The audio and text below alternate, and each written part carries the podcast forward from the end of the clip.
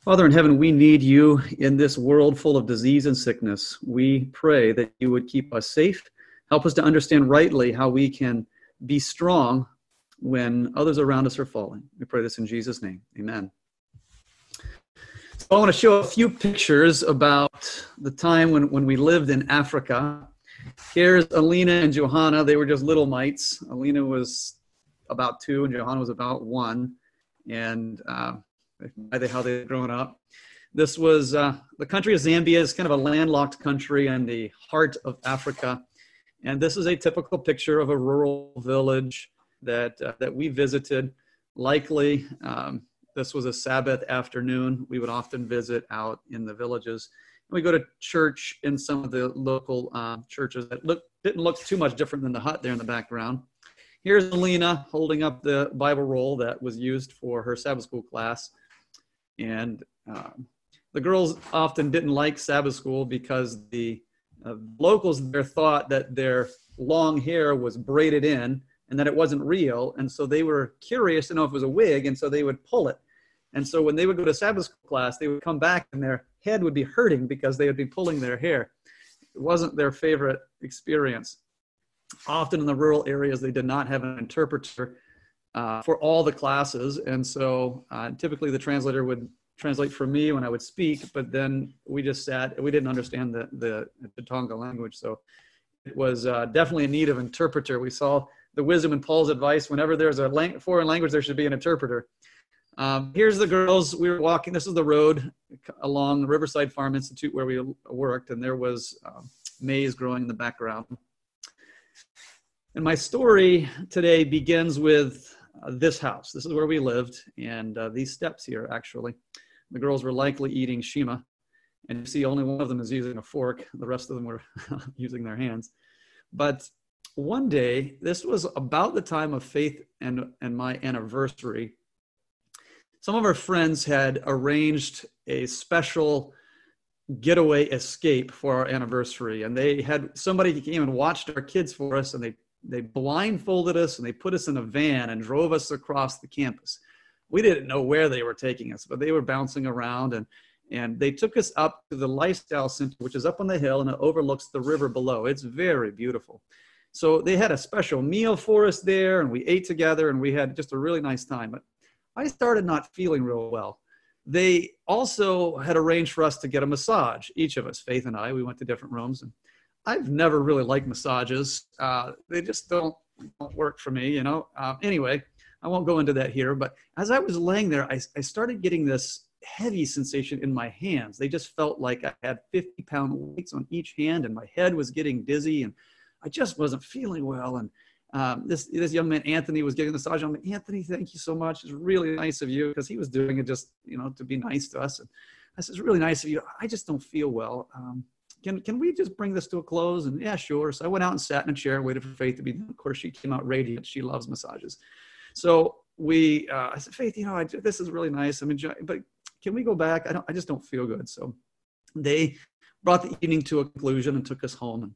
And, uh, and uh, we went into the house up those stairs right here. And I went in, in the door and that was the last time I would come out that door for a while. I went in the house and I just wasn't feeling good that night. I take that back. The next the next day I went to the clinic at Riverside and they says, Chris, you probably have malaria. Um, so they gave me a test for malaria. Now the way the test for malaria works is that if you test positive, you have malaria.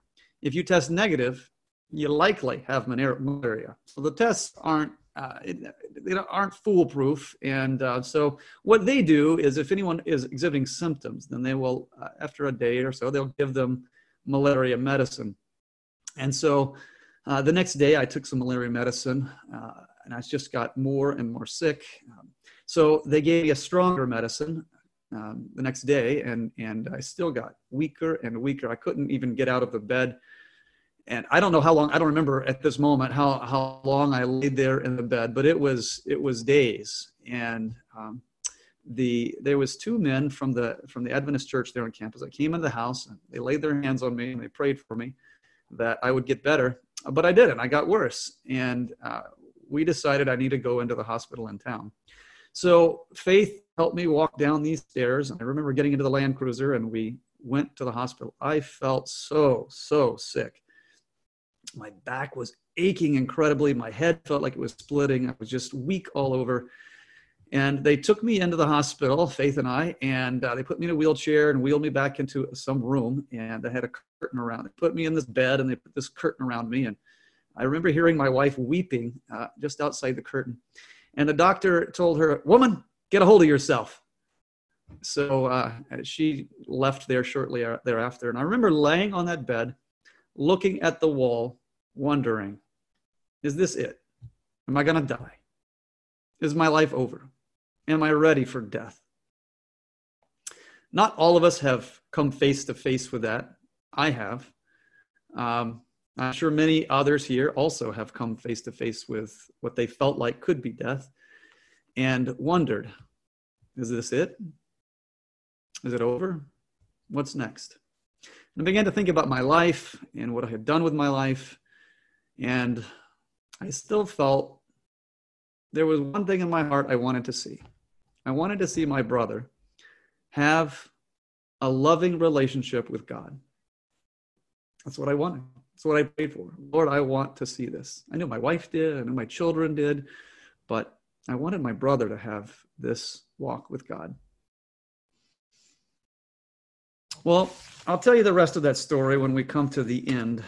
Obviously, you see that I lived. So, I want to talk about the immune system.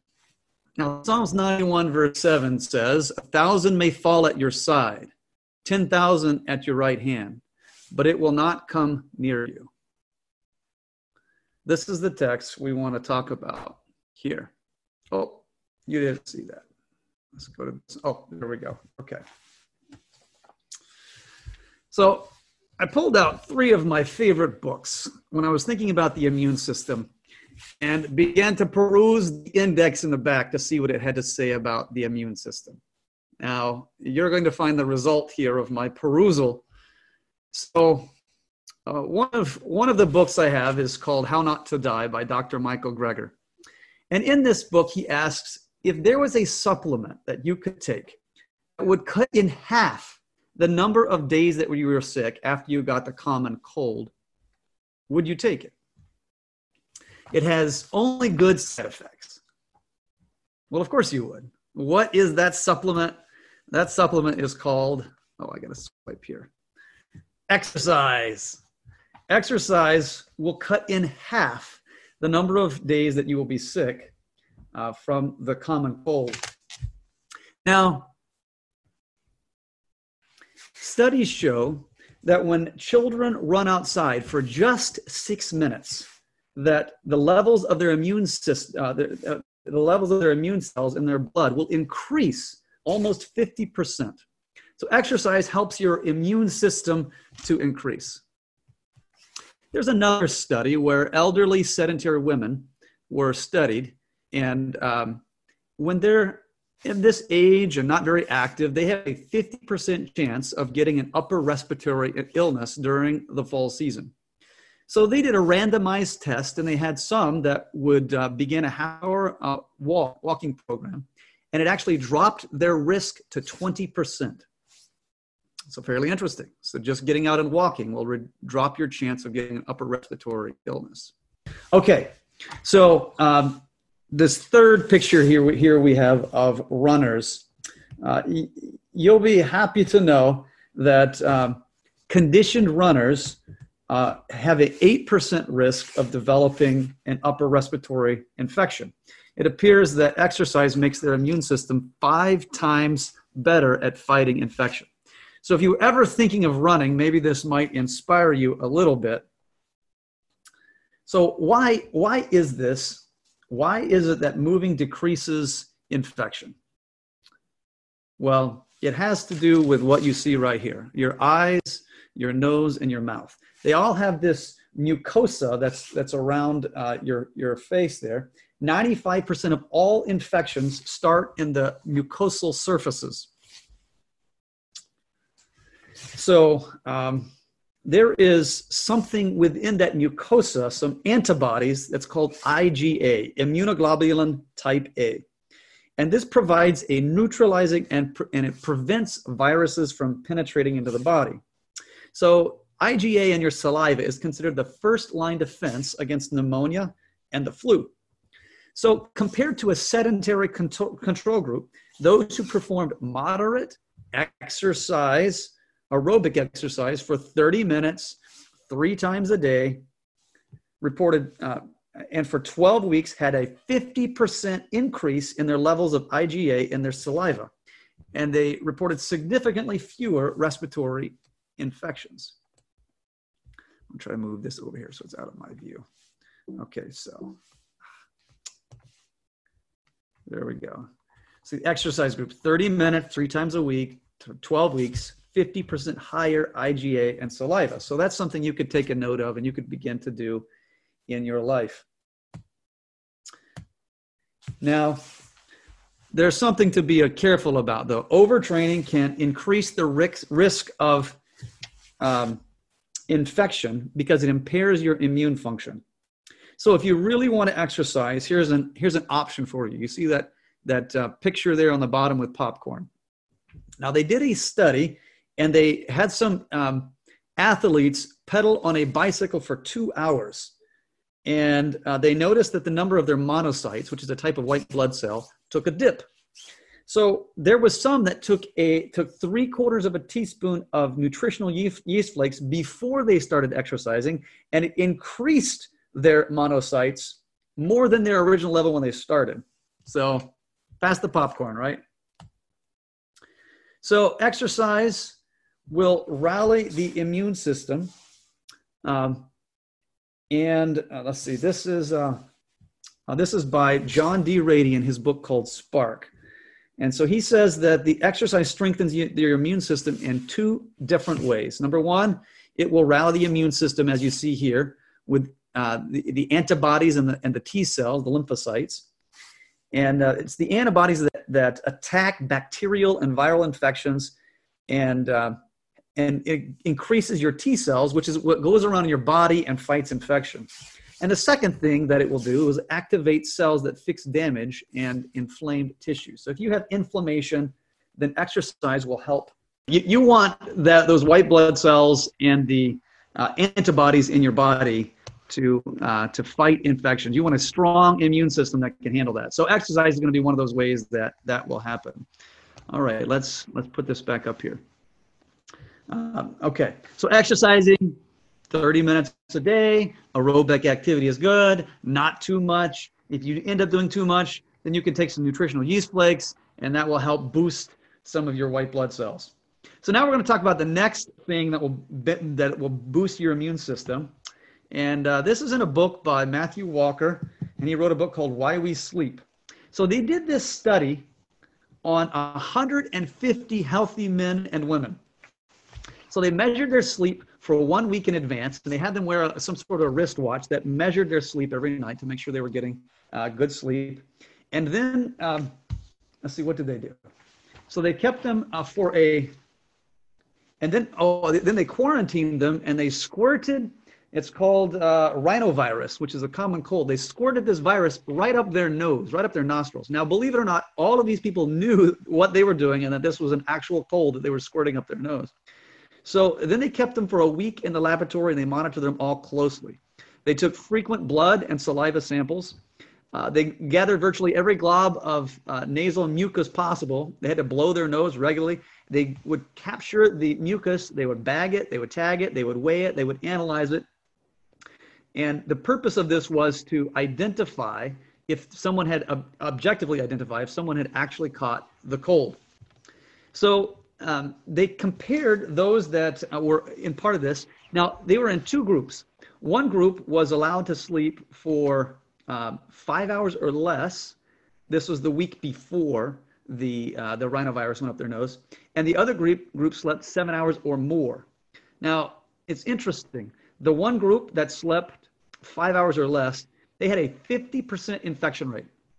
50% of them caught the cold. But those that slept seven hours or more, only 18% of them caught the cold. So there was a direct linear relationship between sleep and infection rate. So um, then they did another test on some individuals that got the flu, and uh, they got a flu shot, and they wanted to compare the uh, the effectiveness of this of the of the flu shot with sleep and the immune system response. Now, the flu sh- shot is only effective if your body builds up antibodies against that thing, whatever it is. So, like if they have a polio shot, they give you some weak uh, or dead polio um, back whatever it is in, into your body and your body fights against it and it builds up these antibodies in your body that react to polio. And so it's only effective if your body builds up those antibodies to do that. So this was in 2002 they took a group of healthy young adults. They had two groups and they put one group was allowed to sleep four hours a night for six nights the other group slept seven and a half to eight hours a night for six nights at the end of six days everyone was given a flu shot. So their lack of sleep happened before the flu shot. And then blood samples were taken. taken. So group one um, had less than 50% of the immune reaction as compared to group two. Group two had a powerful antibody reaction, which demonstrated a healthy, robust immune system. So this demonstrates that lack of sleep uh, will affect the ability of your body to build up antigens or antibodies. So the question came up, well, maybe because group one, um, they, they lost sleep, maybe they could catch up on their sleep and then their body would build up their immune system. So uh, in fact, that was false. They could never go on to develop a, a full immune reaction to that flu shot. A reduction in certain immune cells could still be observed a year later in participants after just a minor short dose of sleep res- restriction. So you can't catch up on sleep. Sleep loss is sleep loss forever, and how it impacts you in that time of your life will you will be facing that for a long time. So it doesn't require many nights to uh, shorten your um, to to uh, make you immunologically weak. Now there's something in your body called natural killer cells, kind of a cool name. So they did a, and what these do is they go around in your body and they, they're looking for things that don't belong there. And if they find something that doesn't belong there or a cell in the body that isn't functioning properly, it will it will kill them. It pokes a hole in them and, and then they kind of they kind of disintegrate. So there was a study done by Dr. Michael Irwin in the University of California in Los Angeles. He took a group of healthy young men, and um, there was one single night that they were allowed to sleep only four hours, such as they went to bed at three and they woke up at seven. And he tested their natural killer cells before and after. And um, when he tested after, he found that 70% of their natural killer cells were removed because of their lack of sleep. Sleep really affects these natural killer cells functioning in your body. Let's see, what is that? Okay. Now I want to switch to uh, nutrition. We talked about exercise, we talked about sleep, and now we're going to talk about nutrition. Uh, Dr. Michael Greger, in his book, How Not to Die, talks of uh, elderly folks. Now, is it true that when you get elderly, your immune system declines? Or could it possibly be true that as you get elderly, your attention to uh, dietary habits maybe isn't as, as good, and the quality of your dietary habits or dietary habits go down? So they did a test. They took a group of 83 volunteers ranging from 65 to 85 years old, and they divided them into two groups. So group one was giving a serving of less than three uh, servings of vegetables and groups every day. And group two had uh, greater than five servings of fruits and veggies every day. And then they were all vaccinated against pneumonia. Group two had a 82% greater antibody response, demonstrating that diet directly affects your immune system. Now, certain, certain fruits and veggies uh, may give your immune system an extra boost so, what are some of these things? Uh, one of one of my uh, favorite here that I'm learning to appreciate, where we've been making kale chips, and they're phenomenal. You can ask Hilda Flickinger for uh, Hilda Lisa Flickinger for her kale recipe. She's got a really good one. So the USDA uh, estimates that Americans eat 0.05 pounds of kale each year. That's about a cup and a half in 10 years. So the Japanese researchers did a test on raw kale protein, and they dripped one millionth of a gram on white blood cells in a petri dish. And it multiplied the antibody production 500%. So, um, having some kale floating around in your blood is not a bad thing. What about cooking? So, they cooked kale for 30 minutes, but it did not have any effect on the antibody pr- production. In fact, it seemed to work even better.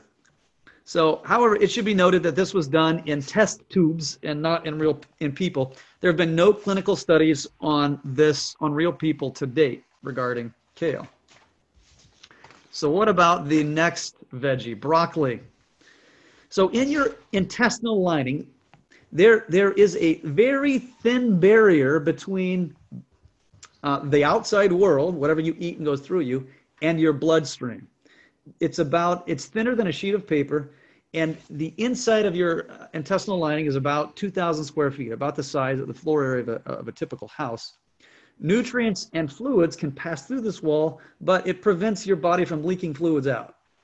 Now something has to be there to help prevent bacteria and viruses and, and, and things from getting in there and, and toxins and so there's something called the intraepithelial lymphocytes these condition and repair the intestinal lining.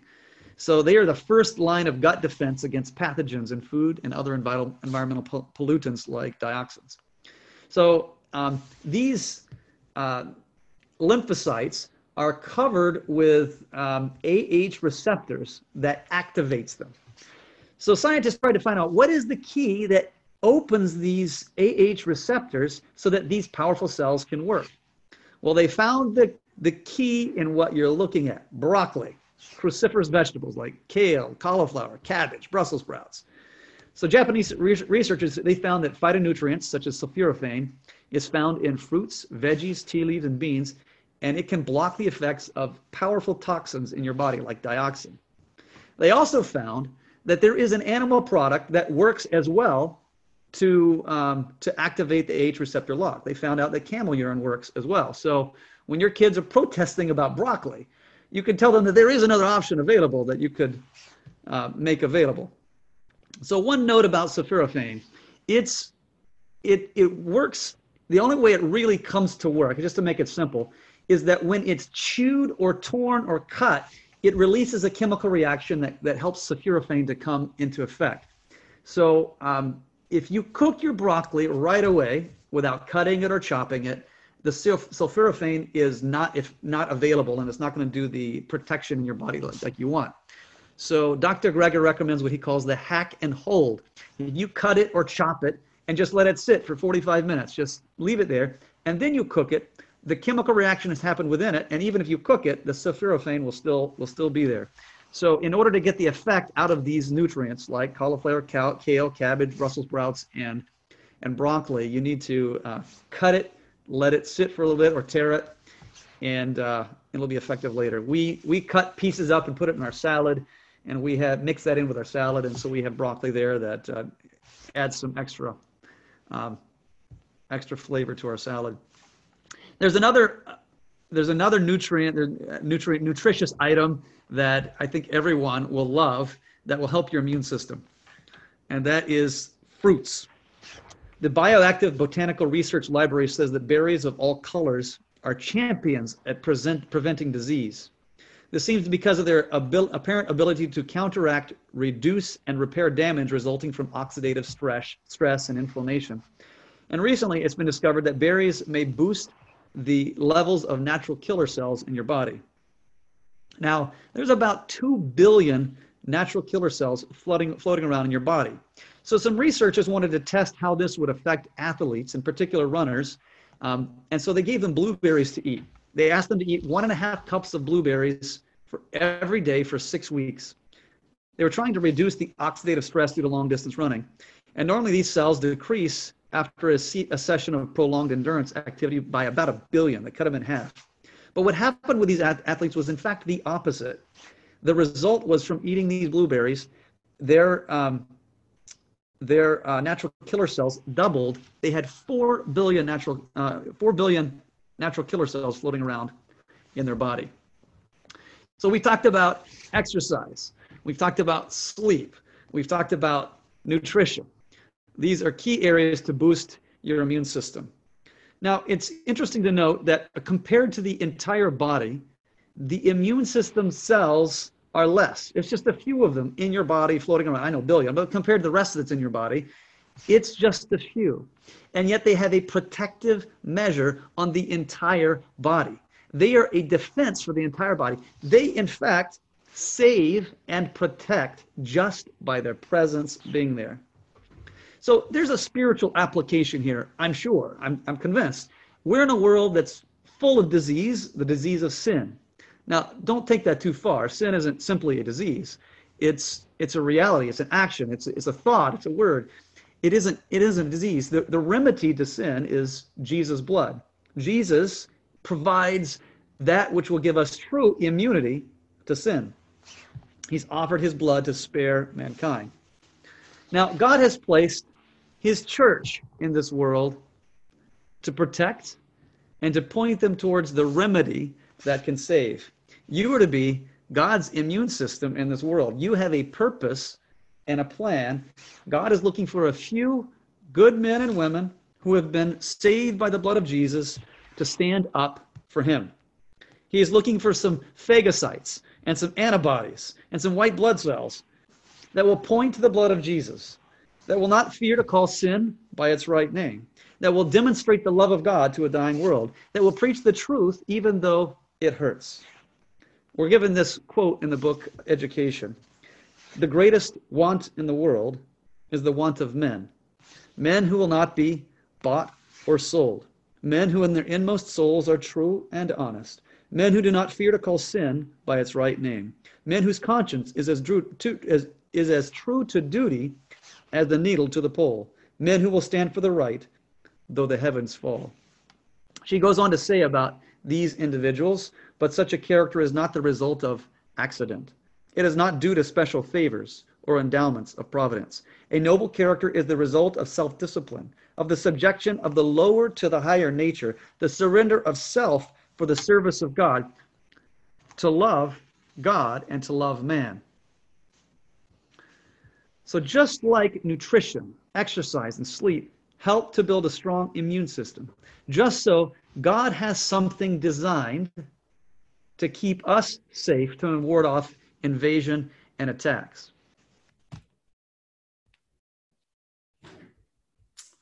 Catch up here. Okay. So in Ephesians 6, in 10 through 13, we're told this Finally, my brethren, be strong in the Lord and in the power of his might. Put on the whole armor of God, that you may, able to be, may be able to stand against the wiles of the devil. For we do not wrestle against flesh and blood, but against principalities, against powers, against the rulers of the darkness of this world, against spiritual hosts of wickedness in heavenly places. Therefore, take up the whole armor of God, that you may be able to withstand in the evil day, and having done all, to stand. So, God has given us an armor that will protect us from Satan's attacks, from sin, from the invasion that this world wants to press into us. So we're told this Stand therefore, having your loins girt about with truth. Now, we need to understand and know what truth is. Truth is that which will set us free. When we are struggling with temptation, there's some part of truth that we need to understand more clearly. When we are in some relationship uh, battle with someone else. There's some part of truth that we need to understand more clearly. God's truth is that which will set us free.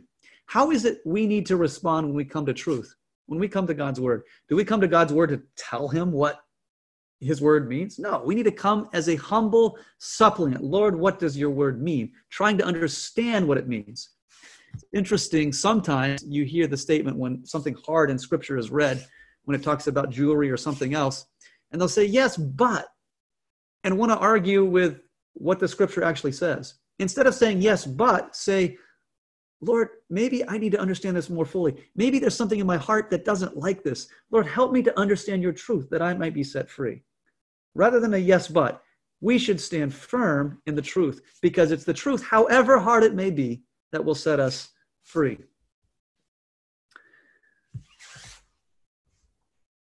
Stand having on the I can't see that scripture there to it's a oops and having on the breastplate of righteousness what is the breastplate of righteousness? This has to be Christians that are by faith experiencing a life transformed by Jesus. Their lives and acts are brought into harmony with the Word of God. Their thoughts are brought into harmony with the Word of God. They're experiencing the righteousness of God in their life, not by their own strength, but by the strength of Jesus. Now we're told this only by the faithfulness in little things can the soul be trained to act with fidelity under larger responsibilities. God brought Daniel and his fellows into connection with the great men of Babylon, that these heathen men might become acquainted with the principles of true religion. In the midst of a nation of idolaters, Daniel was to represent the character of God. How did he become fitted for a position of so great trust and honor? It was his faithfulness in the little things that gave complexion to his whole life. He honored God in the smallest duties, and the Lord cooperated with him. How are we to have the breastplate of righteousness on? It's the little things that are the big deals in our life. Now, the little things sometimes we can overlook. You know, what is this and what is that? You know, we just sometimes think they're not that big of a deal, but they add up to be a big deal. Daniel had learned faithfulness in the little things. So I'd ask you just to reflect in your own life. What are the little things that you're slipping on? What are the little things that seem to be not that big of a deal? Is it your temper? Is it how you treat each other? Is it how you spend your money? Is it the things that you watch on the internet? There's so many things that just come at us on the internet. But God wants us to be righteous there. We need to have on the breastplate of righteousness when we're watching the internet. We need to avert our eyes, turn the channel, have your wife switch the ad off so that you can look away. Um, the breastplate of righteousness. We're told the work to which, as Christians, we are called is to cooperate with Christ for the salvation of souls. This work we have entered into covenant with Him to do. To neglect the work is to prove disloyal to Christ. But in order to accomplish this work, we must follow His example of faithful, conscientious attention to the little things. This is the secret of success in every line of Christian effort and influence. Do you want to experience the breastplate of Christ's righteousness? Is to be found in the little things. It's the secret of success in every line of Christian effort. As we surrender our life to Jesus and by faith experience his righteousness in our life, we can find victory and help in the little things. Continuing on in Ephesians 6, and your feet shod with the preparation of the gospel of peace. Wow, what a powerful text. Everywhere you go, you're taking the good news of peace with you. Now, some days when I'm more grouchy, my children are sure that I'm not putting on these shoes. Some days I may not get enough sleep at night or get the exercise I need, and maybe I'm a little grouchy. I hear some snickering behind me. Um, the gospel should go with us everywhere I go, we go, and it should bring peace to those that we come in contact with. This gospel is something that should be transforming our life, and it should be causing us to go places. We're told to go into all the world and take the good news, the gospel, to every living creature. Above all this, take the shield of faith, wherewith you shall be able to quench the fiery darts of the wicked now, Satan has fiery darts that he wants to pierce you with, one after another after another, until you can't move any longer because you have so much doubt in your mind. But this shield of faith holds him off. The shield of faith. By faith, you lift up the shield when temptations come your way. By faith, God gives you the strength to experience his righteousness. By faith, like Abraham, you begin to have your eyes fixed on a city whose builder and maker is God. God wants you to walk by faith, and your faith will give you strength over the darts that Satan has and the doubts that he brings up in your mind.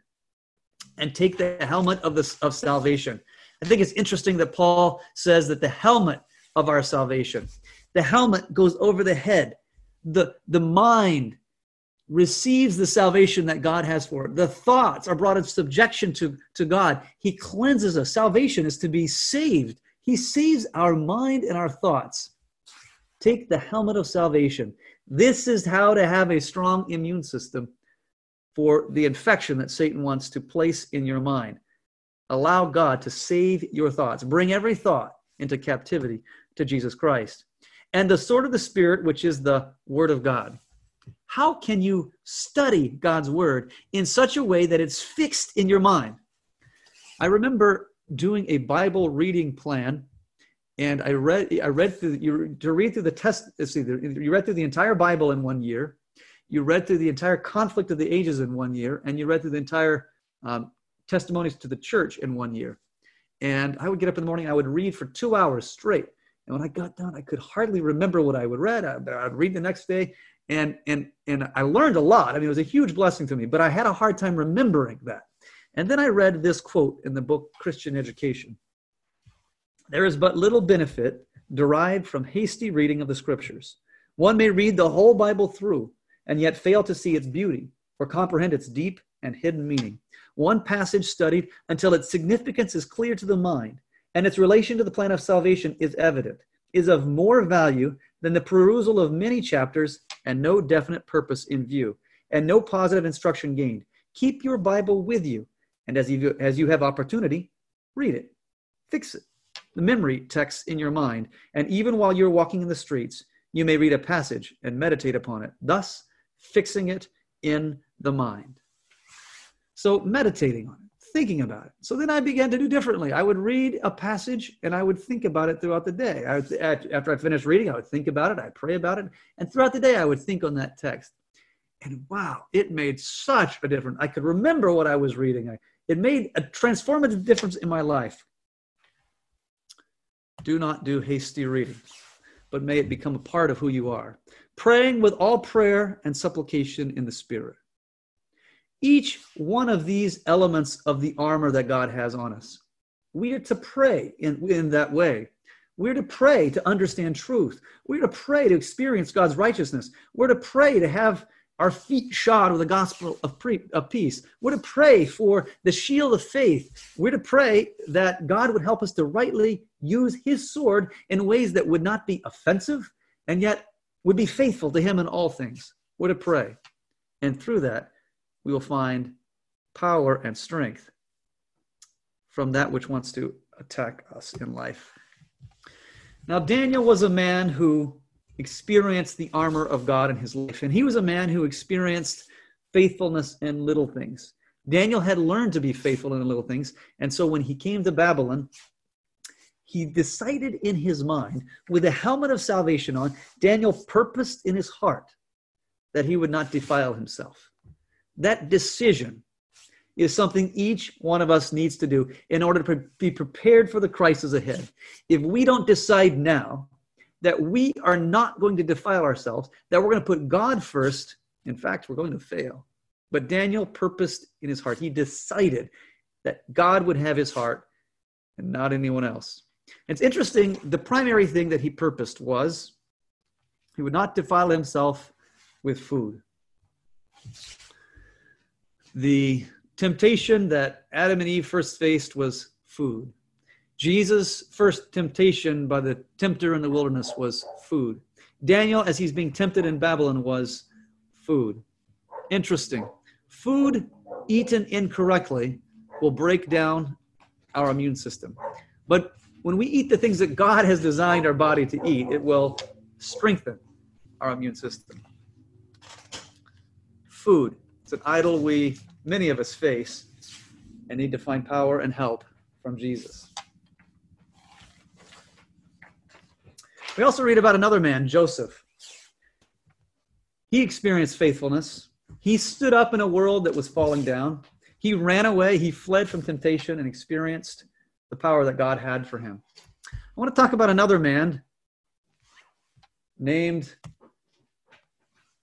Gideon. Gideon had a father who was no longer faithful.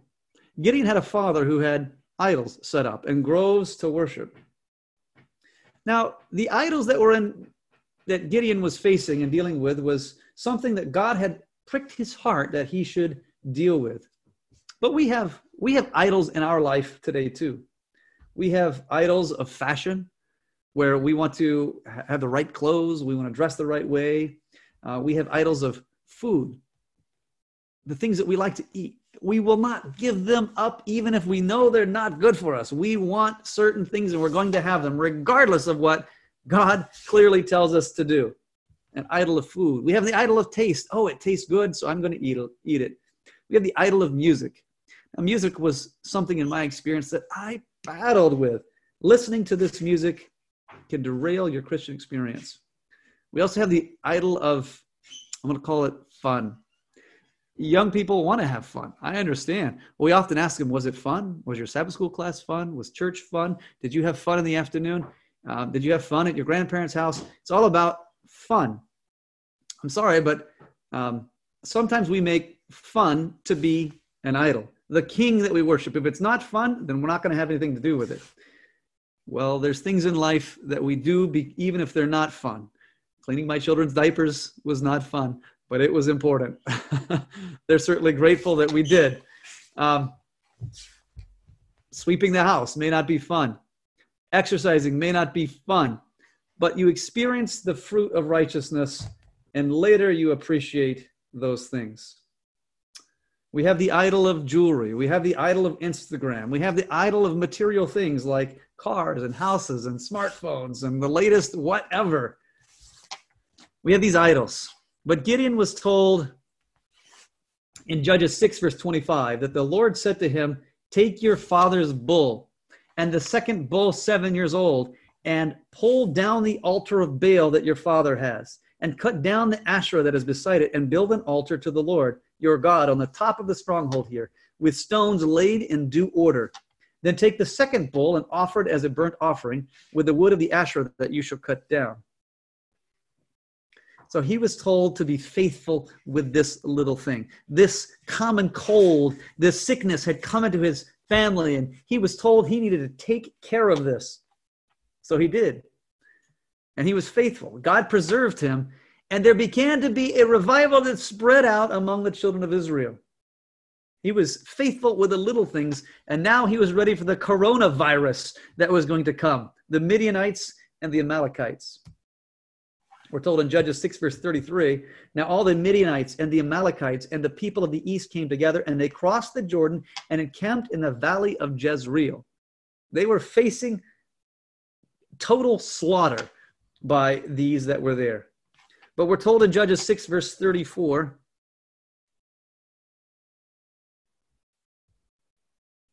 um, no, I didn't get the text there, but I'll read it to you. But the Spirit of the Lord God clothed Gideon, and he sounded the trumpet, and the Abiezrites were called out to follow him. So Gideon had been faithful with the little things, and now he's to be faithful with this large battle, and he sounded the trumpet, calling the people to war. So they showed up there. 32,000 children of Israel showed up there ready to fight, but they were as but a drop in the bucket compared to the, the Midianites and the Amalekites. But God had a word for them and for Gideon that surprised him. The Lord said to Gideon, The people with you are too many for me to give the Midianites into their hand, lest Israel boast over me, saying, My own hand has saved me. It wasn't the amount of people that God was needing. He was looking for a few faithful men, his phagocytes, and his antibodies to carry out his work on this earth. He needed a few faithful men. Well, it was too many. And so Gideon told them, Whoever's afraid, leave. 22,000 of the fearful ones left. So there was 10,000 remaining. And God said, Yet there are still too many. So they were tested by how they drank water. And those who were alert to the times, who were ready to do battle, they were the ones that were selected. 9,700 were sent home, only 300 remained. Judges 7, verse 7. And the Lord said to Gideon, With the 300 men who lapped, I will save you and give the Midianites into your hand, and let all the others go, every man to his home. These 300 men experienced the power of God. They saw his hand move mightily, and Israel was saved. Not by might nor by power, but by my spirit, says the Lord. At the end of time, God is going to do a mighty thing in our life. I'll read this to you. Oh, I don't have it there. Ah. Where is this quote I have? Oh, here it is. Let me tell you that the Lord will work in these last days in a, very, manner very much out of the common order of things and in a way that will be contrary to any human planning. There will be those among us who will always want to control the work of God, to dictate even what movement shall be made when the work goes forward and under what direction of the angel who joins the third angel in, in the message to be given to the world. God will use ways and means by which it will be seen that he is taking the reins in his own hands. The workers will be surprised by the simple means that he will use to bring about and perfect his work of righteousness. God is looking for a few men and women who are willing to be faithful and participate with him in his work in saving others, to help be his immune system in this dark and dying world.